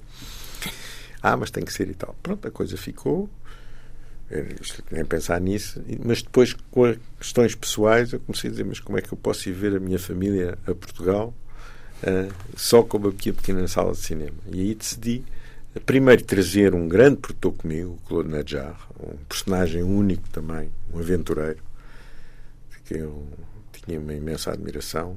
E ele, quando cá esteve, disse assim: Paulo, isto é para ti, não é para mim. Isto é, está a começar e não sou eu francês que venho aqui e que posso, a certa altura, isso é para ti e lança-te, vai para a frente. E, e, e essa facto, conjunção de coisas fez com que eu me lançasse. Essa ponte Paris-Lisboa acabou por ser fundamental para Era, eu também o tinha, seu arranque como produtor tinha, e esse filme do Manuel de Oliveira no seu cinema, na sua sala em Paris. São anos tremendos esses iniciais. Só nesse ano de 1981 produz Silvestre, de João César Monteiro, o Território, de Raul Ruiz, e Francisca, de Manuel de Oliveira. Depois, em 1982, O Estado das Coisas, de Wim Wenders, A Cidade Branca, de Alain Tanner. São desde logo grandes nomes e grandes nomes que o vão acompanhar. Isto é assim derrompante logo. Não sabia, mas tinha tudo para saber? Não, não sabia. Fui aprendendo. Não sabia. Palavra de honra, não sabia o que era preciso. Eu pensava que... Comprou um livro em francês? Não, não, seja, isso, não é sobre por isso é que por vezes sou, sou convidado para para dar, pronto, para dar palestras nas, nas escolas de cinema. E, eh, como é, o que é que é produzir? Eu disse: aprendam vocês. Não há. o, o, que, é, o que pode ser uh, interessante e o que poderá fazer nascer obras uh, arriscadas é exatamente é que cada um tenha aquela intuição e não se confirma, não se como é que se diz, não não seja guiado pelas regras existentes. A produção não tem regras. Eu vou-lhe contar, por exemplo, estado das coisas de Estado Branca são dois casos paradigmáticos do que não devia, filmes que não deviam existir. Porquê? Nada existia, que a Cidade Branca, eu cruzo-me com Alan Tanerra em Cannes, nem sei que filmes é que eu lá tinha, acho que foi na altura em que mostrava o Francisco, a conversa acabada, acho que foi esse ano, uh, e disse, Alan, eu tinha conhecido o Taner, foi dos primeiros programas que eu fiz na, no, no Action République, foi um programa sobre a, jo, a jovem cinematografia suíça e eu tinha ido a vê-lo a Geneve e organizei um programa todo à volta de todos os jovens cineastas e os novos cineastas. Portanto, tive essa, tinha essa relação com ele. E cruzei-me com ele e disse: Mas porquê é que não vais a Lisboa fazer um filme? E ele diz-me: oh, Paulo, mas, eh, mas que filme? Eu não sou, não sou de Lisboa. Não, não, acabei de ter, inclusive, tinha acabado de ter um problema cardíaco, nem, nem me podem Uh, quer dizer, não podes ter, conseguir seguros para mim, nem nada, como é que fazes? Eu disse, mas isso não há problema, mas vem que a gente se, cá se desenrasca. Desculpa, eu assim, ele disse, não, não Paulo, isso é impossível. E uma semana depois ele telefona-me, oh, Paulo, estive a pensar, eu realmente tenho uma, um passado de marinheiro, ele tinha sido marinheiro, e, e tenho aqui uma história, mas só tenho seis páginas, mas não posso dar mais nada. E eu mandou umas seis páginas e disse: Mas eu não preciso mais nada, o filme está aqui. E fizemos o filme com essas seis páginas, com uma pequena equipe, com uma equipe integralmente portuguesa, Cássio de Almeida, que eu não conhecia. A minha irmã Zé Branco, pessoas que depois, alguns deles nunca tinham feito filmes e que depois voltaram, ficaram, claro, são neste momento profissionais consagrados. Éramos dez pessoas, eu não queria mais. E a Cidade Branca nasceu assim não tínhamos financiamentos e, uh, e, e, lançámos. E o estado das coisas foi ainda foi um pouco a mesma coisa. Foi Vim Vendas que veio cá, eu veio cá assistir, uh, veio cá visitar uma namorada que tinha cá, que era, que era uma das atrizes do, do território, e quando descobriu que o Rui estava a filmar com a Real Cão, uh, disse-me. Paulo, eu quero filmar com a Real Cão, eu não posso perder a oportunidade de filmar com este diretor de fotografia absolutamente genial tenho um problema, estou sob contrato com o Coppola, o Ahmed, o meu filme está interrompido, porque ele está a fazer outra, outro filme qualquer, mas posso ser chamado de um dia para o outro, portanto, para fazer tinha que ser já. Eu disse, mas olha, nem sei como é que é de acabar o território, nem o Francisco, na altura estava a acabar os dois, lançámos outro e disse, mas gente, eu talvez consiga uns financiamentos, isso tudo, então está bem. E isto foi no dia 2 de janeiro, já não me lembro o ano, 81, 82 parece, e Três semanas depois estávamos a filmar. A filmar. Só com ele as coisas nunca, nunca são simples, porque uh, depois disse: Não, fui-me com a tua equipe, fui-me com isso tudo. Eu fui buscar pessoas à equipe do Oliveira, que entretanto tinha acabado, para completar a equipe. E, uh, e, ele, entretanto, aparecia. Um dia apareceu o Samuel Fuller, o outro a Viva, o outro. não. Todos os dias havia alguém de, assim, de extraordinário que aparecia e o estado das coisas foi feito assim em cinco semanas. Trabalhávamos 20 horas por dia porque ele estava sempre com receio. De, o, o, o guião era escrito dia a dia, não havia guião quando nós partimos. Uh, para o filme. Foi o Robert Kramer que, que, escrevia o guião dia a dia, só no dia a seguir é que a gente sabia o que é que ia filmar. Portanto, quer dizer, isto, conta isto numa escola, eles dizem que é exatamente os filmes nunca poderiam existir. Não precisam mas estar é esta, na escola, dizem. Mas é esta liberdade que faz também que os filmes, portanto, tenham aquela eh, tenham aquela aquele état de graça, como dizem os, os franceses, que, que, eh, que, para mim que são obras uh, fantásticas. Portanto, e aí o meu trabalho é pura e simplesmente uh, fazer que eles possam uh, existir. A ausência de limitações é inimiga da arte, dizia o Orson Welles, e, e, pelos vistos, para si, o trabalho de produção é um pouco esse: é, não há uma grelha, não há uma fórmula. Não adianta não, não dizer o que faz, filme, não perguntar o que faz um filme, produtor. E acho que isso aqui é, para mim, um, um pouco a regra de ouro. O que eu digo sistematicamente, as pessoas não acreditam, é que não há dois filmes iguais na maneira de produzir. Cada filme tem as suas idiosincrasias, os seus problemas, as suas, as suas soluções e, em cada filme tem que ser uma invenção permanente. Só assim é que isto não é uma fábrica, isto é outra coisa. Isto, nós, o cinema, é, é uma é uma indústria de protótipos é? e é nesse sentido que nós devemos encarar o cinema é que cada um é uma invenção ele próprio também existe produção em série no cinema, mas isso é outro cinema. Mas isso. E mesmo na produção em série eh, Tudo há sempre pequenas variações. Até porque estamos a trabalhar com pessoas, cada pessoa, pessoas às vezes com egos. Para quem não conhece nada do meio, é muito mais frequente o produtor lançar o projeto, ir à procura de um realizador, lançar-lhe o desafio ou não? Ou é, é, é, pode ser uma coisa ou outra tudo, tem, tudo acontece nessa relação. A relação entre um produtor e um, e um é, uma, é um casamento de conveniência. Tem que, cada um tem que se mover em espaços uh, que não, que não, uh, que não cortem a liberdade do, do outro. Respeitando portanto, são, e usando. Respeitando cada um. E, portanto, e como sabe, uh, por vezes as situações não são fáceis. Quer dizer, nós contamos a parte quer dizer, anedótica e fácil das situações, mas há situações tensas e, e há conflitos, e há dramas, e há divórcios, e há tudo isso acontece. E, e a maneira como os, esses casamentos nascem, há muita maneira de nascer. Quer dizer, eu, ultimamente, por exemplo, algo que não me acontecia, uh, muitos dos projetos em que estou envolvido são projetos que a ideia inicial é minha. Pode ser escuta a abordagem do diretamente, filme. Mesmo a, mesmo a leitura de, da leitura. obra Gostaria na adaptação. Que for, penso que não é pode-se fazer em qualquer qualquer lado. O Paulo Branco faz filmes para ganhar dinheiro ou ganha dinheiro para fazer mais filmes? Eu, nesse aspecto, eu não faço filmes para ganhar dinheiro, de certeza absoluta, senão não estava aqui. Quer dizer, uh, todos os dias com a mesma batalha uh, a tentar arranjar, como se diz, como diz um jogador, as pequenas fichas para continuar a jogar. Não, é? não faço filmes pelo, para já pelo prazer que tenho uh, de estar uh, de criar através dos outros. De uma certa maneira, não sou um criador, mas sou aquele que posso permitir ou não que obras possam existir. Isso para mim é que é importante. Mas sente-se um criador, um produtor não, é um criador. Não é bem isso, é, é, é outra coisa. É, quer dizer, é permitir que os universo, o universo criativo dos outros possa existir. A minha, o meu é, é depois ter a fruição de olhar para um filme e, e ficar. Eh, Sorrir. E dizer tinha razão.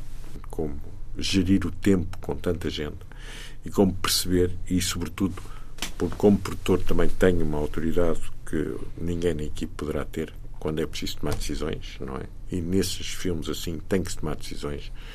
Uh, inclusive se filma, se não se filma, se para, se a chuva, se não é, se filma um grande plano, se pedir ao, ao realizador, olha, cuidado que as pessoas já estão cansadas ou temos que as dispensar ou temos, ou temos que dar qualquer coisa a comer ou beber ou coisas assim. Portanto, esse género de situações eu estou presente. Muito. Não é? Muito, muito, muito. Quando há problemas entre um realizador e um ator, onde é preciso a presença para tentar acalmar isso. E eu gosto de estar, adoro as rodagens, adoro, adoro gerir uma rodagem, adoro ainda ter. E o reconhecimento é importante para si, Paulo Branco? Eu, eu não reconheci, sabe o que isto é de um dia, isto, o, reconhecimento da figura pública é, é, nós temos que ter a, eh, a, noção do que é que isso quer dizer. A figura pública há realmente o respeito, mas uh, nós temos que também estar à altura desse respeito sistematicamente. E não é, por, não é para isso. Não, é lógico que gostamos de ser respeitados, quer dizer que o trabalho é reconhecido, mas uh, não é isso que nos move e, e sabe que isso quer dizer, vira muito rapidamente, como sabe, ser figura de público ao mesmo tempo há uma, muito maior exigência em relação a nós. E curiosamente é uma, e isso em França sente-se um pouco, é, não é por isso que tenho mais vantagens ou mais desvantagens de pessoas que é, são os projetos em si que são ou não apoiados, são fortes ou não. Depois é lógico que é, o número, quer dizer, o número de filmes que, que produzi, eh, pelo menos eh, as pessoas encaram qualquer projeto que eu faça como uma realidade, quer dizer, não é, eu não ando aqui a inventar projetos que depois não se fazem, sabem? Quando eu me bato para um projeto, seja de maneira, qualquer maneira, eu conseguirei uh, uh, torná-lo uma realidade. Portanto, aí é importante o, todo o passado que eu tenho. Mas nunca, nunca quis apoiar-me nisso. Pelo contrário, em Portugal a minha situação mudou radicalmente. A certa altura eu era praticamente o único produtor e durante anos, eh, sem querer, eh, as minhas decisões podiam não eh, fazer a carreira de um, realizador, um jovem realizador sobretudo. Neste momento, felizmente, há várias, vários produtores e, ao contrário, já a minha presença ou não na pressão do filme não lhes traz uma mais-valia particular para que ele possa existir. E isso, eu prefiro isso. Prefiro que realmente poder fazer aqueles filmes uh, que lhe interessa. Que me interessa do que estar a ter aquela responsabilidade que sem mim os filmes talvez não existissem. Neste momento, em Portugal, sou mais um produtor uh, e sinto muito melhor. Lembra-se do primeiro filme em que sentiu. Qual é a sua primeira memória de, de entrar numa sala de cinema, Paulo Branco? A minha primeira memória é em 1956. Seis anos. Deve ter sido nessa idade. É fácil de reconhecer porque foi a abertura do Cine Teatro Joaquim de Almeida no Montijo. Portanto, basta saber depois saber, mas eu acho que é em 56 que eu devia ter seis anos. Que era as, uh, as Aventuras de Robin dos Bosques, com Errol Flynn. Michael Curtis. Michael Curtis, na altura, pronto, para mim era um. Errol Flynn e, e Olivia Deviland, creio eu. O filme parou a meio porque houve uma avaria na máquina. e, portanto, e não arranjaram? E não arranjaram. Portanto, lembro-me de ter só visto uma coisa Mas e muitos anos depois acabei de ver e, e agora vejo muitas vezes. É um, é um filme, de capa e espada daqueles fantástico, que nos motiva imenso. Mas nunca mais me esqueci, foi com com a família, o meu pai e a minha mãe, e fomos à inauguração do, do Cineteatro com Robin dos Bosques. Inauguração complicada. Mas que sortilégio esse do primeiro filme que tem memória ser interrompido. interrompido. Se calhar deixou, ditou-lhe essa vontade de perseguir o resto. E o resto tem sido uh, impressionante. Não, os números e os nomes, e os títulos e, não, não é e, as, e as é histórias. É, eu penso, é, uh, eu próprio digo, mas é, é possível. Não sei. O, o, o, eu, o, para mim, o que é importante é que cada um desses filmes, para mim, significa alguma coisa. Eu tenho uma história ligada a cada um deles. Uh, e isso, para mim, é que é importante. Não são anónimos. São cada um deles, eu posso contar uma história de cada um deles. Posso dizer porque é que o fiz, porque é que existe, o que é que eu, porque é que fiquei decepcionado ou não, ou o que é que eu falhei como produtor, que muitas vezes isso acontece. Uh, o contrário, o que é que a esperança que eu tinha, uh, eu fui traído de uma certa maneira. Uh, o que é que eu errei depois para que o filme pudesse ter o reconhecimento ou não, tudo isso. Cada um desses filmes eu estou ligado a eles e isso é que é importante, não é anónimos. Não Sendo é... que aí, no caso dos filmes, o reconhecimento é de facto importante, quer é, esse reconhecimento, quer público. É indispensável. Eu, para mim, muitas vezes digo que o meu trabalho começa quando um filme está pronto. Uh, foi assim, porque é assim que nós podemos continuar a funcionar, a trabalhar, a fazer os. e que os realizadores possam aproveitar a relação que têm com o produtor. Uh, foi talvez aí a grande diferença eh, que existiu entre entre o meu trabalho e alguns que foram contemporâneos durante aquele período em que em que eu pronto eh, de uma certa maneira fiz existir o Manuel Oliveira não é? E uh, pelo menos fiz reconhecer Dentro o gênio do Manuel Oliveira e, de, e, e, do João César e isso tudo porque o trabalho para mim começava exatamente quando uh, era tão importante o depois do que o antes e o fazer um filme. Era depois, depois realmente. É ser exibido. É levá-lo às salas. Levar-o exibido, não só cá, é no claro. mundo inteiro. Paulo Branco, muito obrigado por ter vindo à rádio. Muito obrigado, eu.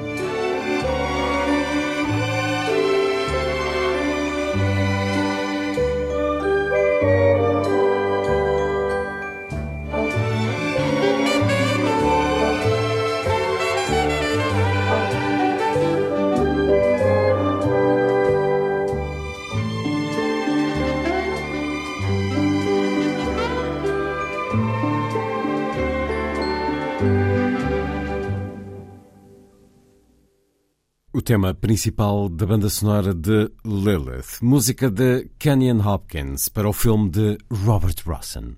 Um filme ao gosto de Paulo Branco, que já o projetou algumas vezes nos últimos anos, um dos grandes nomes da arte do cinema, um verdadeiro criador de muitas obras que marcam a paixão cinéfila de tantos. Paulo Branco, vencedor do Prémio Luz ao Espanhol de Arte e Cultura, entregue no Museu do Prado, em Madrid. Recordo, no discurso ouvido neste programa, o apelo à mobilização contra a cultura da vulgaridade e da mediocridade. Foi a força das coisas. Assim, obrigado por estar com a rádio. Bom dia, bom fim de semana.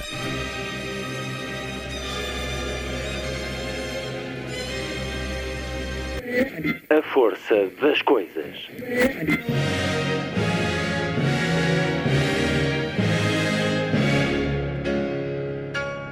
Welcome to the 109th last night of the proms.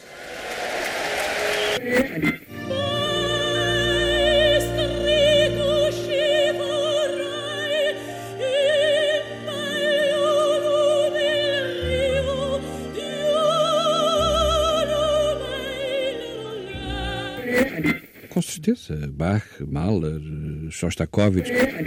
Um programa de Luís Caetano.